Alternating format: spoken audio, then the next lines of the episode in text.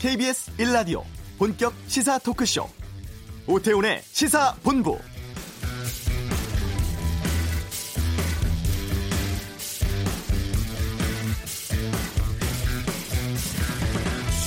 자유한국당을 제외한 여야 4당이 지난 4월 이 패스트트랙 법안을 처리할 때 선거법 개정안을 검찰개혁 관련 법안보다 먼저 처리한다. 이렇게 합의를 한 바가 있습니다.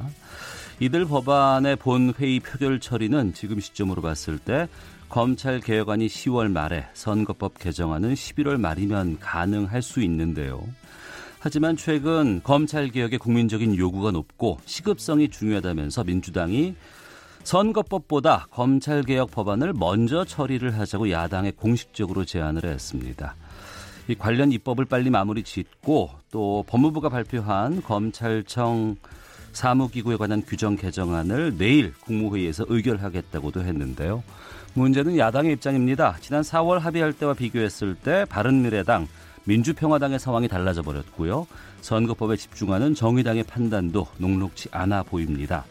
오태훈의 시사본부 잠시 후 이슈에서 민주당 검찰개혁 측이 공동위원장 맡고 있는 이상민 의원 연결하겠습니다. 국내 사모펀드 1위 운용사의 일부 상품에 문제가 있다고 하는데 경제브리핑에서 살펴보겠습니다. 주요 정치 이슈들 시사구말리 시간에 꼼꼼하게 짚어보고요. 또 쿠르드족에 대해서 터키가 군사작전 벌여서 논란되고 있는데 외교 전쟁에 살펴보겠습니다. KBS 라디오 오태훈의 시사본부 지금 시작합니다. 네, 이 시간 중요한 뉴스들 정리해드리는 시간 방금 뉴스 KBS 보도본부의 박찬형 기자와 함께합니다. 어서 오세요. 네, 안녕하세요. 조국 법무부 장관이 조금 전에 검찰 개혁 방안 발표했습니다. 검찰 특수부를 서울, 대구, 광주 이 세 곳만 빼고 다 폐지하기로 했다고요? 네, 그렇습니다. 특수부 명칭도 특별수사부에서 반부패 수사부로 바꾸고요. 반부패 수사부. 네, 예. 서울, 대구, 광주만 남겨두기로 했습니다. 지금 이름에서 알 수 있듯이 수사 범위가 전방위적인 게 아니라 반부패. 음. 그러니까 공무원의 직무 관련 반부패 부패 관련 범죄라든지 아니면 뇌물 관련 중요 기업 범죄라든지 이런 분야로만 국한이 됐고요. 네. 그럼 지금 수사하는 것들이 많지 않습니까? 예, 예. 이 부분 어떻게 하느냐? 지금 음. 가장 관심이 많은 게 조국 가족 관련. 가족 관련. 네. 네. 이거는 지금 하던 대로 다 수사를 마무리 짓기로 했고요. 한 번 또 조사 시간이 휴식 시간 포함해서 총 12시간을 넘기지 못하도록 아, 출석 요구했을 때? 그렇죠. 예. 휴식 시간을 충분히 제공하도록 또 했고, 밤 9시에서 다음 날 새벽 6시까지 심야 조사는 피의자가 자발적으로 합의해 주지 않으면 원칙적으로 하지 못하도록 막았습니다. 네. 그동안 우리가 많이 봤던 밤샘 조사 음. 이제 이런 거는 없어지게 되는 것이고요. 또 구체적 피의 사실 공표 방안도 도입될 것으로 보이는데 그러니까 기자들한테 이제 은근히 이렇게 정보들을 많이 주지 않습니까? 검찰에서. 그러니까 이런 것들이 금지되고 공식 브리핑제로 갈 가능성이 높습니다. 또 기자들 앞에서 사진을 찍는 공개 소환 전면 폐지라든지 전문 공보관 제도 도입 등을 이달 안에 확정하기로 했고요. 그럼 사법개혁 패스트트랙 하기로 했는데 네. 패스트트랙은 할 필요가 없는 건지도 궁금해지는데 이제 그건 아니고 오늘 발표한 거는 법을 바꿀 필요 없이 그러니까 대통령 법무부 안에서만 처리 가능한 상황인 거죠. 대통령령만 바꾸면 음. 됩니다. 그래서 당장 내일 앞서 말씀하셨던데 국무회의 상정하면 아, 처리가 됩니다. 네. 그 패스트 트랙의 검찰 개혁 관련 법안 공수처라든가 아니면 검경 수사권 조정이라든가 이거를 선거법과 연계해서 처리하자고 합의를 했었는데 지금 민주당 쪽에서는 어, 이 검찰 개혁 관련 법안은 먼저 처리를 하자 이렇게 지금 야당이 제안했다고요? 네 그렇습니다. 그러니까 선거제 개혁안을 이제 분리해서 하자는 거죠. 예. 민주당은 신속히 검찰 개혁을 끝내라는 것이 국민들의 1호 명령이다라고 하면서 검찰 개혁부터 먼저 처리하자 음. 이렇게 나섰습니다. 그런데 검찰 개혁의 필요성에 대해서 뭐 정의라든 정의당이라든지 바른미래당, 평화당 다 공감하는 사항은 맞긴 한데 네.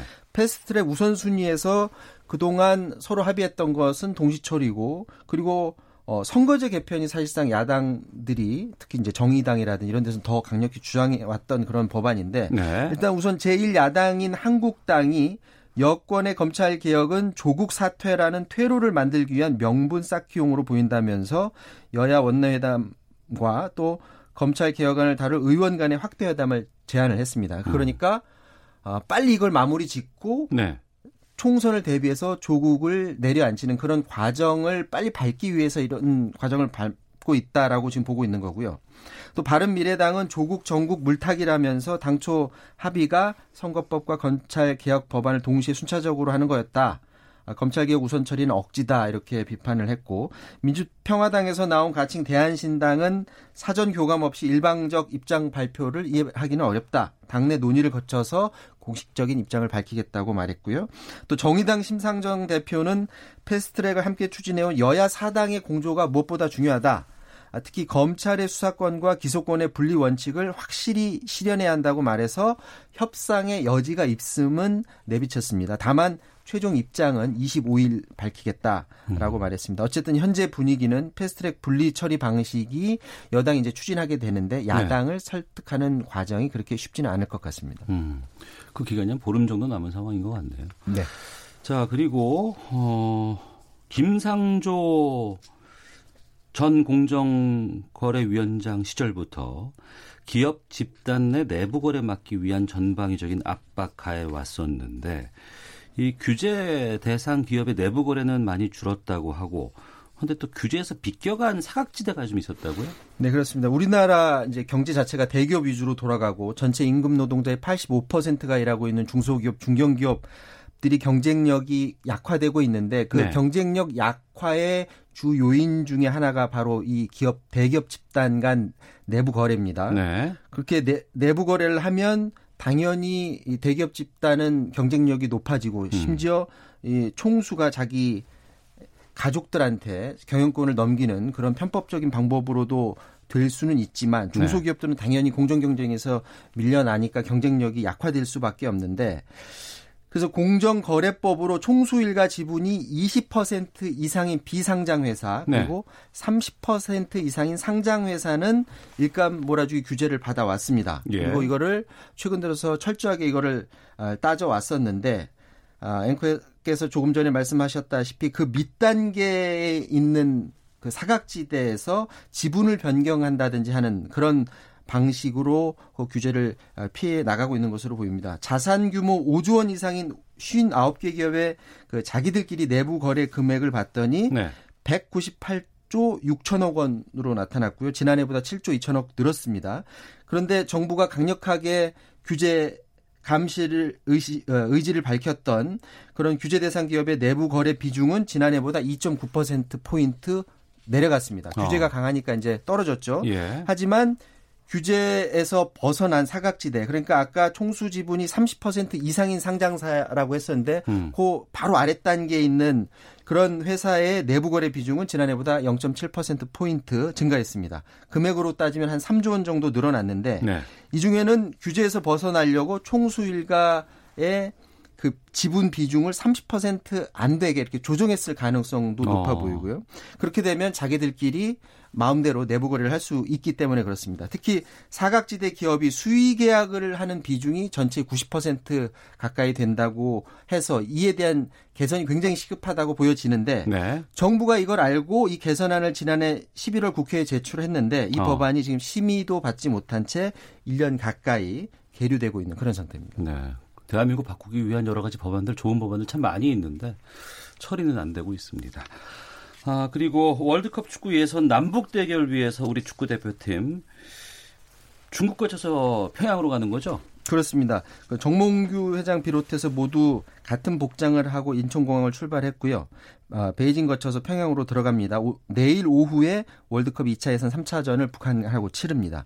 어, 북한하고 축구 경기도 굉장히 에, 뜨거운 관심이지만 지금 남북 관계라든지 북미 관계라든지 냉랭한 분위기 속에서 남북이 축구 경기를 하는 것이기 때문에 굉장히 여러 가지 부분에서 조심하게 되는데 예를 들어서 휴대전화나 태블릿 PC 같은 거는 아예 북한에 가지고 들어갈 수가 없고요. 어. 또 경기복이라든지 이런 것도 경기를 마치고 다 그대로 다 가시고 나와야 됩니다. 보통 경기 마치고 선수들끼리 이렇게 교환하잖아요. 운동복 교환하는데 이거 금지돼 있고요. 음. 근데 어, 이 우리 취재진하고 응원단 방북을 추진했었는데 이건 무산이 됐고 네. 중계 방송도 사실상 불가능해질 것으로 보여지는데 그래서 이제 우리 중계진이 북한으로 가지 않고 국제 신호만 서울에서 그대로 받아서 우리 국민들한테 중계를 하기를 원했는데 북한이 지금 아무런 답을 해주지 않고 있는 그런 상태입니다. 알겠습니다.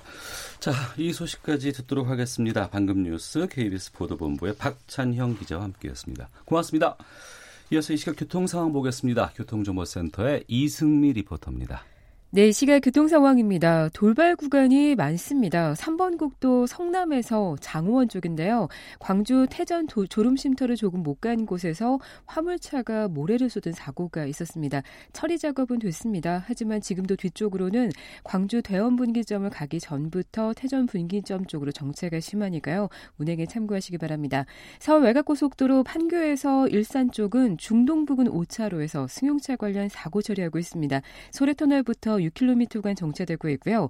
경부고속도로 부산 방향으로 북천안 부근 1차로에서도 사고가 나서 4km 구간 밀리고 있습니다. 작업 여파를 받는 곳도 많은데요. 특히 지금 작업 때문에 정체가 가장 심한 곳은 중부 내륙고속도로입니다. 창원 방향이고요. 감곡 부근 2차로가 작업 때문에 막혀 있고요.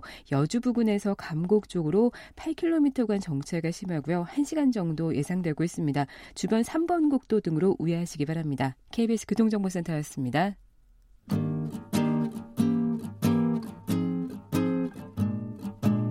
KBS 1라디오 오태훈의 시사본부 여러분의 참여로 더욱 풍성해집니다.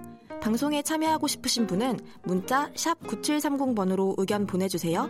짧은 문자는 50원, 긴 문자는 100원의 정보 이용료가 붙습니다. 애플리케이션 콩과 마이케이는 무료고요.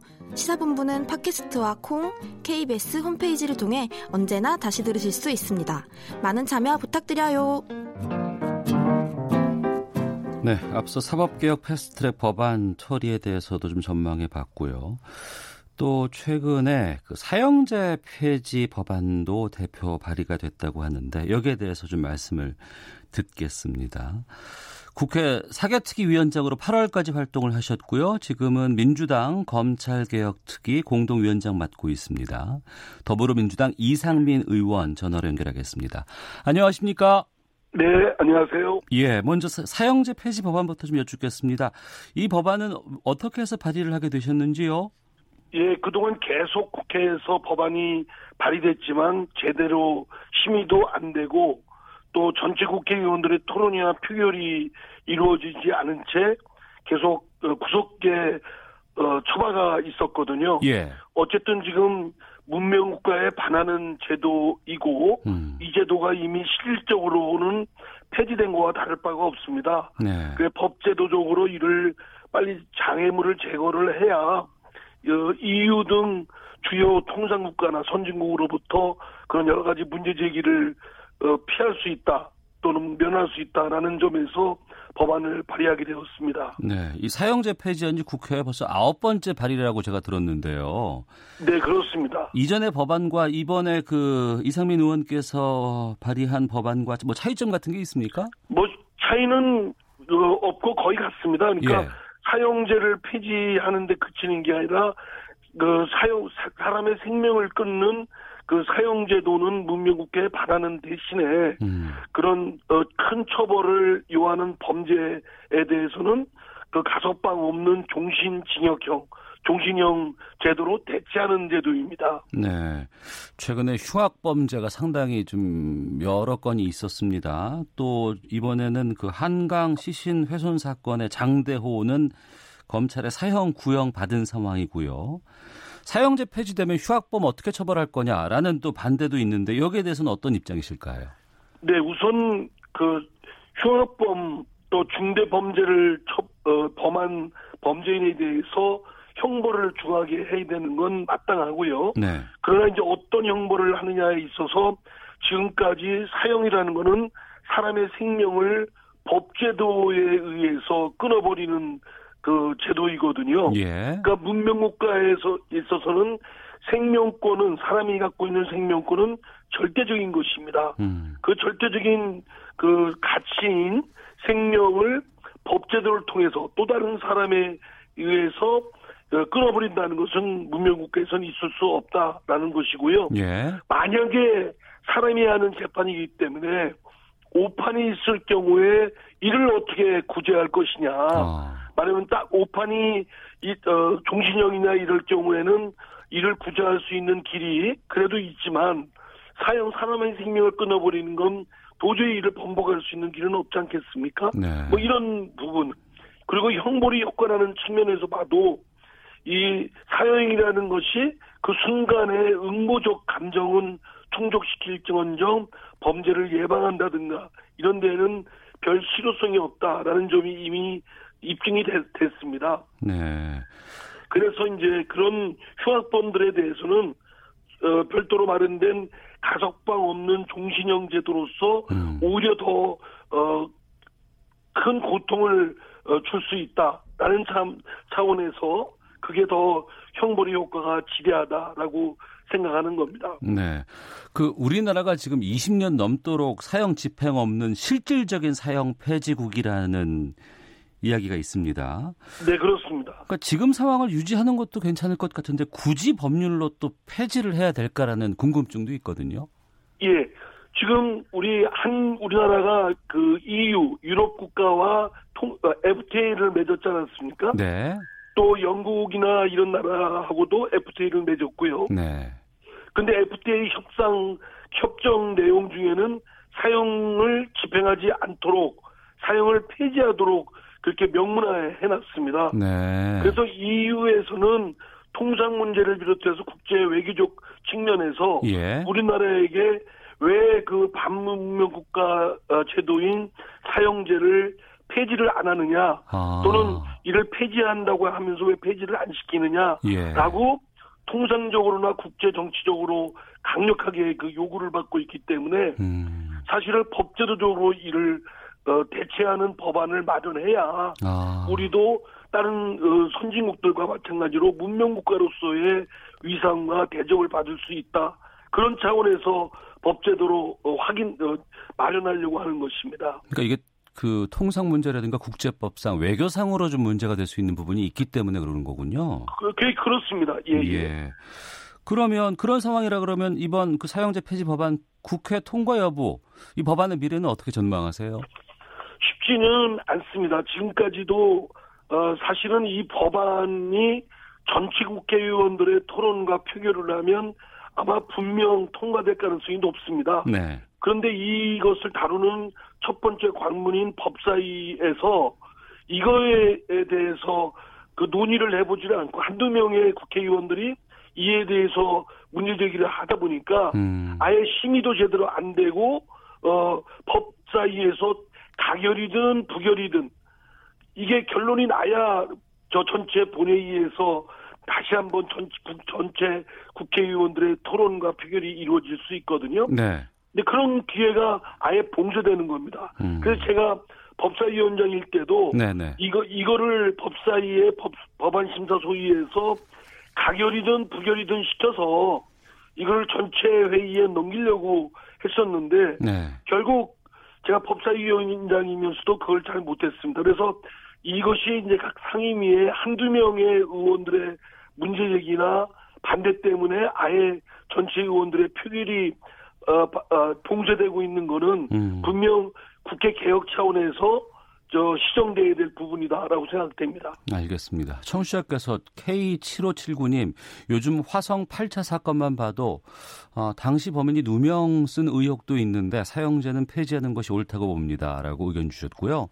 6897님께서는 어, 사형제가 있어야 휴학범들이 무서워하지 않을까요?라는 이런 견해도 보내주셨습니다. 아, 민주당 검찰개혁특위 공동위원장 맡고 있는 이상민 의원과 함께 말씀 나누고 있는데 검경 수사권 조정안 공수처 설치 법안 이게 모두 다 이상민 의원이 위원장 하실 때 사개특위 위원장으로 활동하실 때 통과한 법안들 아니겠습니까? 네 네 그렇습니다. 지금 이 검찰개혁 관련된 논란들은 지금 어떻게 보고 계실지가 참 궁금해요. 이 검찰개혁은 당연히 그 오랫동안 그 국민들 요구나 또는 전문가들의 그 논의에 의해서 개혁을 아주 과감하고 크게 해야 된다. 왜냐하면 이 일을 검찰이 개혁하지 않아서 그로 인한 오남용이나 또는 어, 잘못된 폐해를 국민들이 입고 있다 이런 요구들이 많았기 때문에 네. 당연히 해야 되고요. 음. 제가 패스트트랙으로 신속 처리 안건 절차 결정할 때보다 지금 국민들의 요구는 더 강력해졌습니다. 네. 그렇기 때문에 지금 패스트트랙에 올라가 있는 그 안건보다도 검, 지금 정부나 법무부나 또는 검찰에서 하는 안들 개, 발표하는 안들은 사실은 좀 더 진전된 내용들이기 때문에 이것들을 빨리 법제도화하고 법 운영상 정착이 되도록 우리가 뒷받침해야 될 거라고 생각합니다. 네. 야당 쪽에서 이게 이전에 합의가 된 게 있지 않습니까? 선거법과 같이 처리를 하겠다. 네네. 그런데 지금 이제 여당 쪽에서는 이 검찰 관련 개혁 법안을 먼저 처리를 하자라고 제안되는 상황인데 야당 쪽 돌아설 수 있을까요? 글쎄요, 저는 사법계 이거를 정략적으로 어, 선거제도, 예. 또, 그 선거에 관한 룰을 정하는 제도와 이 사법개혁을 이렇게 연계시키는 것이 마땅한가는 좀 논의가 좀 더 필요하다고 보고요. 예. 그러나 사법개혁은 어찌했든 선거제도에 관한 선거법 어, 개정안과는 별개의 차원에서 음. 사법개혁은 반드시 해야 되고 또 시급합니다. 네. 그동안 여러 차례 어, 이 개혁을 해보려고 시도는 했습니다만 번번이 좌절됐고 음. 그것이 그런 배경에는 검찰의 저항이라든가 일부 저항이라든가 또는 사회 여러 세력들의 저항 때문에 제대로 안 된 것 안 됐었거든요. 네. 이번에 이제 분출하는 국민적 에너지를 바탕으로 해서 어, 검찰도 어, 개혁에 대해서는 호응하고 이에 대해서 협조적 분위기가 조성이 되어 있기 때문에 어. 이참에 검찰 개혁을 빨리 시간이 지나고 잊혀지기 전에 이를 과감하게 해내야 된다라는 초안에서 지금 해야 시적절하다고 생각됩니다. 예. 국회 차원의 법안 처리를 통한 검찰 개혁이 있을 수 있을 것 같고요. 또 법무부 중심의 검찰 개혁안이 지금 계속 나오고 있습니다. 조금 전에도 조국 장관이 직접 이 검찰 개혁안 발표하기도 했는데 법무부 차원의 개혁안은 어떻게 평가를 하십니까? 그 패스트트랙에 올린 안건보다도 더 어, 과감하고 진전된 내용들이 많이 담겨 있습니다. 특히 이제 어, 신속 처리 안건 절차 패스트트랙에 올라가 있는 안건은 수사 경찰과 검찰과 경찰의 수사권 조정과 공수처에 관한 법안입니다만 이번 법무부가 발표한 안들을 보면 국민의 인권과 관련된 법안들 특히 조사받는 피의자의 인권이 형사소송의 절차의 이념과 가치에 맞게끔 그를 실현한 법 제도들이 많이 발표되고 있습니다. 저는 이것들이 그냥 발표로 끝나서는 안 되고요. 반드시 법제도적으로나 법 운영적으로 확실하게 담보가 되고 실현이 돼야 된다고 생각합니다. 네. 그런 점에서 조국 장관이나 또는 법무부 또는 그 검찰의 그 협조적 노력에 대해서는 높이 평가합니다. 네. 어, 민주당 내에도 지금 검찰개혁 특위가 있고 박지민 의원과 지금 공동위원장 같이 맡고 계시지 않습니까? 네, 네. 예. 조금 전에 지금 그 보도가 들어온 걸 보면 그 이인영 또 자유한국당의 나경원, 바른미래당 오신환 원내대표가 아, 2 플러스 2 플러스 2 각 당 원내대표와 의원 1명 이렇게 회동해서 모레 수요일 2시 반부터 1차 회의 지금 하기로 했다고 나왔거든요. 이 고위공직자 범죄수사처 설치법과 광병수사권 조정 법안, 사법개혁 법안들을 이제 회의를 하겠다고 하는데 여기서 접점 같은 것들은 어떻게 전망하세요? 저는 검찰에 대한 비대한 권력 집중에 대해서 일정 부분 합리적인 그런 어, 구조 개혁 말하자면 윤 검찰이 유능하면서도 네. 오남용의 폐해를 저지르지 않도록 어, 그 집중된 권력에 대한 부분을 일정 부분 합리적인 조정이 필요하다고 보고요. 예. 그리고 어그 그, 검찰에 대한 민주적 통제가 궁극적으로 마련돼야 된다라는 점은 여당뿐만 아니라 야당도 공감한다고 생각됩니다. 음. 그 이런 역할을 검찰과 경찰이 역할을 분담하면서 네. 또 일정 부분 또 협업하면서 서로 견제와 균형을 이룰 수 있도록 한다는 점에서는 야당도 동의할 거라고 믿고요. 음. 공수 가장 이제 첨예하게 대립되는 것이 공수처인데 네. 공수처도 야당이 생각하는 정권의 앞잡이가 된다라는 부분을 비판하고 있고 그것 때문에 주저하고 있는데요. 네. 만약에 그런 우려스러운 부분이 있다면 음. 제도적 장치를 그런 어, 정권의 앞잡이가 되지 않게끔 제도적 장치를 하고 그 살아있는 권력, 특히 판사, 검사, 경찰 고위직들에 대한 견제와 비판, 항시, 감시를 위한 공수처 제도가 저는 필요하다고 봅니다. 네. 그런 차원에서 야당도 동의를 할 것이다라고 기대합니다. 이번엔 그럼 검찰 개혁 가능할 것으로 이해해도 될까요? 저는 저 야당도 분출하는 국민들이 검찰 개혁에 대한 요구를 예. 어, 무한히 외면할 수가 없기 때문에 음. 이 사법 개혁 특히 그 핵심인 검찰 개혁에 대해서는 이참에 해야 된다. 또 지금 해야만 네. 어, 제대로 이뤄낼 수 있지. 만약에 이를 차일피일 미루, 미루면은 또다시 그 일부 기득권의 네. 저항에 의해서 다시 좌초되고 말 것이다라는 그동안의 교훈을 되살려야 된다고 생각합니다. 알겠습니다. 여기까지 말씀 듣겠습니다. 고맙습니다. 네, 감사합니다. 네, 더불어민주당 이상민 의원이었습니다. 헤드라인 뉴스입니다. 바른미래당 오신환 원내대표는 이달 말 국회 본회의에서 사법개혁 법안을 우선 처리하자는 더불어민주당의 제안에 대해 자신들에게 불리하게 돌아가는 조국 정국에 물타기를 하기 위해 치졸한 꼼수를 부리는 것이라고 비판했습니다. 민주평화당 정동영 대표는 패스트트랙 법안에 오른 사법개혁 법안을 이달 말 먼저 처리하자는 더불어민주당 제안에 대해 신뢰를 깨는 일이라며 여야 합의를 뒤집을 수 없다고 밝혔습니다. 윤석열 검찰총장이 김학의 전 법무부 차관을 성접대한 혐의를 받는 윤중천 씨가 윤 총장을 접대했다고 보도한 한겨레 기자를 고소한 사건에 대해 검찰이 수사에 착수했습니다. 조국 법무부 장관의 배우자 정경심 교수가 다섯 번째 검찰 조사를 받고 있습니다. 서울중앙지검 특수위부는 정 교수가 오늘 오전 9시 30분쯤부터 비공개 소환돼 조사를 받고 있다고 밝혔습니다. 공정거래위원회와 국세청이 기업의 계열사 간 부당 지원과 총수일가 사익 편취 등과 관련한 정보를 교환해 각자의 조사 역량을 강화하는 방안을 추진합니다.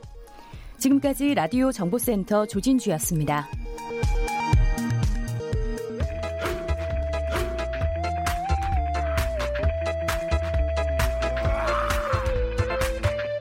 오태우래 시사 본부 네, 매주 월요일 알기 쉽게 경제 뉴스를 풀어드리는 코너입니다. 경제 브리핑 참 좋은 경제연구소의 이인철 소장과 함께합니다. 어서 오세요. 네, 안녕하세요. 저희가 그 뭐 독일 금리 연계해서 파생 상품 팔았다더라, 뭐 DLS, DLF 이거 근데 완전히 지금 손실이 엄청나다. 이 보도들은 여러 번 다뤄봤습니다. 그런데 또 은행이 판매하고 있는 사모펀드에 또 문제가 지금 생겼다고 하는데 이 논란이 되고 있는 사모펀드가 어떤 거예요?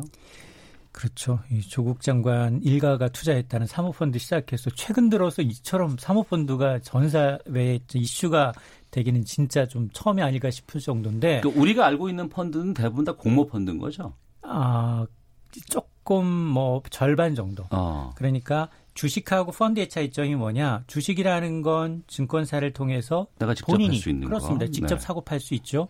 근데 펀드는 증권사만이 아니라 은행에서도. 음. 그러니까 이거는 돈을 맡기고 선수들한테 전문가들한테 수수료를 주고 내 돈을 잘 굴려주세요. 네. 투자를 일임하는 상품이 펀드예요. 그런데 펀드 상품이 두 가지가 있습니다. 하나는 말씀하신 것처럼 공모 펀드, 네네. 공개적으로 음. 모집하는 거예요. 네네. 아, 이러이런데 투자할 테니까 이제 투자하고 싶으신 분 손 드세요. 이게 공모 펀드. 그러니까 불특정 다수기 때문에 이건 규제가 굉장히 촘촘해요. 네. 그런데 사모 펀드라는 건 이거는 짬짬이 펀드. 음. 정말 이 49명 이하의 소수주 투자자들로부터 돈을 걷어서 뭐 주식이든 채권이든 어쨌든 이 주주들의 이익을 내기 위해서 고수익을 내기 위해서 하는 상품인데 네. 이 공모펀드와는 달리 이제 사모펀드는 굉장히 이제 그러다 보니까 정부의 규제 감독이 거의 이 사각지대에 있어요. 어. 일단 투자 금액은 최소 1억 원 이상이어야 하고요. 아, 1억 이상이 있는 사람들만 이 사모펀드 할 수 있어요? 최저. 그러니까. 그리고 예, 49인 예. 이하만 어. 가능하고요. 그리고 최근에 이제 문제가 되는 말씀하신 뭐 DLF 독일 국제금리 연계 파생결합 펀드도 사모펀드 일종이고 음. 또 오늘 얘기한 이 오늘 문제가 된 이 라임 자산운용 어, 국내 최대 자산 운영 업계 1인데 네. 여기가 이제 환매를 전격 중단한 상품도 사모펀드 일종입니다. 환매를 중단했다는 게 무슨 뜻이에요? 그러니까 어 이제 지금 개방형 펀드라고 해서 음. 본인이 원하면 네. 투자자가 원하면 당연히 자산운용사에서는 음. 중간에 환매 수수료를 받고서 환매를 해줘야 돼요. 아, 나 이제 그만할래? 그러면 돈 돌려줘야 되는데. 맞습니다. 그때 수익으로 해서. 맞습니다. 예, 예. 근데 지금 어. 이게 안 되는 거예요. 아, 그래요? 네. 어. 이게 지금 유동성이 좀 문제가 있지 않느냐라는 예. 건데, 이 라임 자산 운용은 전체 지난 8월 말 기준 운영하고 있는 자산 규모가 5조 3천억 원대거든요. 네. 근데 이 가운데 3분의 1 가량이 은행을 통해서 판매가 됐어요. 어. 은행을 통해서 판매가 됐는데 특히나 우리은행 8,800억 원대, 네. 신한은행도 4,900억 원대, 음. 하나은행도 1,800억 원대 판매를 했는데 네. 문제는 지난 8일자로 한 6,200억 상당의 펀드 환매는 중단하겠습니다라고 폭탄선을 한 겁니다. 어. 아니 당연히 본인이 원하면 돈을 돌려줘야지 환매를 해줘야지 맞는데 예. 왜 그러느냐? 근데 이 전력이 좀 있어요. 이달 초에도 보니까 한 260억 원대 환매를 못해서 환매를 연기한 바가 있는데 예. 아 이러다 보면 사실은 여기에 이제 물린 사람들 특히나 음. 여기에서 이제 문제가 된 펀드 상품은 주로 세 가지인데 이 메자닌 펀드라는 상품이 있어요. 주식과 채권의 중간 성격을 지닌 펀드인데 메자닌이요? 네. 어. 메자닌 펀드라는 펀드가 예, 있어요. 예. 어렵죠 용어가. 어.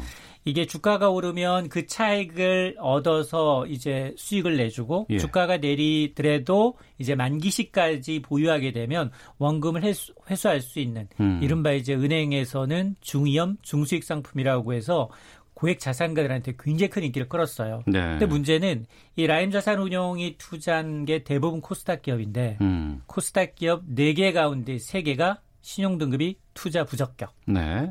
그러다 보니까 어. 환매가 들어오면 환매에 들어온 상품을 누군가가 살려는 사람이 있어야지 중간에 이제 교체를 해줄 수 있는데 네네. 그게 안 되는 거예요. 살려는 사람이 없는 거예요. 아. 이 펀드에서는 전부 다 돈을 인출하려는 사람만 있는 거예요. 예. 그러다 보니까 지금 일시적으로 유동성 경색이 있는데 지금 물론 뭐 이 펀드 상품이라는 게 증권사에도 판매를 하지만 은행을 포함한 금융회사 30여 곳에서 3천여 명의 개인 투자자들한테 판매가 된 만큼 어. 피해가 상당한데 근데 이처럼 은행권에서 전체 이제 사모펀드 판매한 걸 봤더니 28조가 넘습니다. 28조요? 네.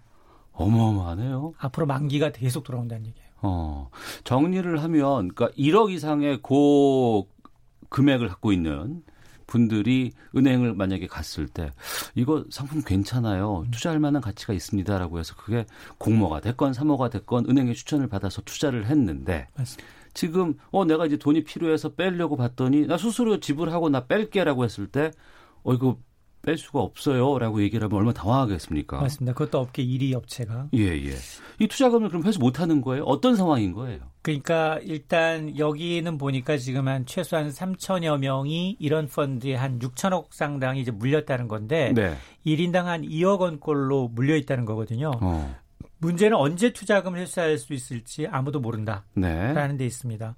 이 라임 자산 운용은 뭐라고 얘기하고 있느냐? 환매 연기를 통보하면서도 언제 환매가 재개되는지 시점을 구체적으로 언급하지 않고 있어요. 음. 때문에 언제 투자금을 돌려받을지 알 수가 없고요. 네. 특히나 이제 이 라임 자산 운용 이 회사 측의 입장은 뭐냐?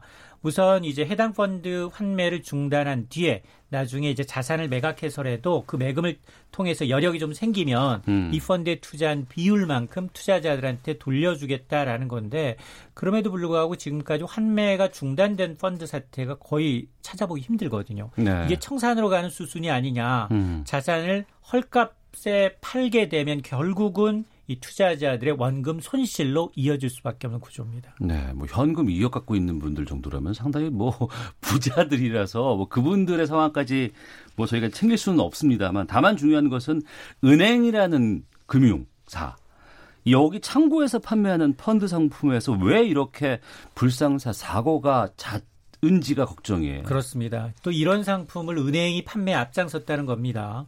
그러면 은행들은 또 이제 해외 금리 연계형 DLF 제2의 DLF 사태로 번지지 않겠느냐라고 음. 이제 촉각을 곤두세우고 있는데 앞서 제가 이제 은행에서 판매한 사모펀드 전체 규모가 28조 원이라고 그랬잖아요. 네. 지금 뭐 1조 정도밖에 안 되는데 사모펀드라는 건 정말 수익률 제고를 위해서 과감하고 다양한 투자처, 투자 전략을 구사하고 있습니다. 음. 그러나 그런 과정에서 유동성이 떨어지거나 자산을 또 좀 무리하게 투자했거나 이러면서 화를 자초하고 있는데 문제는 뭐냐? 이런 자산운용소의 상품을 은행에서 팔때 네. 은행은 리스크 모니터링을 좀 해야 되거든요. 음. 이런 자산을 갖고 와서 우리 은행을 찾는 고객들의 성향에 맞는지 파악을 하고 네. 리스크 관리가 안 되면 이걸 상품 판매를 차단해야 되는데 음. 은행의 입장은 뭐냐?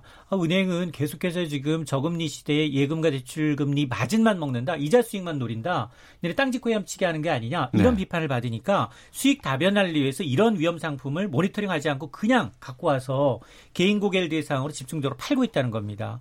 그래서 이 일각에서는 이 라임 자산 운용 펀드 역시 음. 어 이제 불안전 판매 고객들한테 정확하게 이 상품의 리스크 요인을 설명했는지 네. 그렇지 않고 판매 강행했을 가능성에 이제 의문을 제기하고 있고 있기 때문에 지금 금융당국이 이 부분을 좀 들여다보고 있습니다. 그, 그 부분인데 이제 뭐 은행보다는 금융당국에서 직접 나서서 좀 대책을 강구해야 되지 않을까 싶거든요. 맞습니다.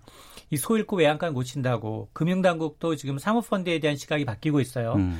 근데 우리는 지난 2015년부터 사모펀드의 문턱을 굉장히 낮춰놨어요. 네. 왜냐하면 우리 지금 IMF 차 때처럼 음. 굉장히 외환위기 당시 알트론과 같은 우리 회사가 이제 이 해외 투기 자본에서 팔려나갔던 악몽 때문에 한국형 사모펀드를 좀 육성하자는 차원이었거든요. 네. 그런데 이런 부작용이 나타나고 있습니다. 음. 그러니까 이제 은성수 금융위원장도 자 이참에 DLF와 같은 불안전 판매, 라임 자산 운용 이번 사태가 이제 일어났기 때문에 투자자 보호 측면에서 이런 사건이 반복되지 않도록 들여다보겠다라고 했기 때문에 과연 금융당국이 정말로 이걸 좀 획기적인 이 사모펀드 규제를 강화로 선회할지도 주목되고요.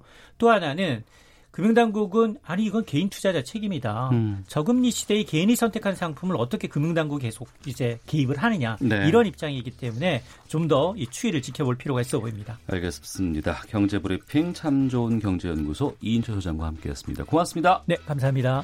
잠시 후 2부 시사구말리 검찰 개혁에 대한 내용들 살펴보겠습니다. 외교 전쟁도 준비되어 있습니다. 뉴스 들으시고 2부에서 뵙겠습니다.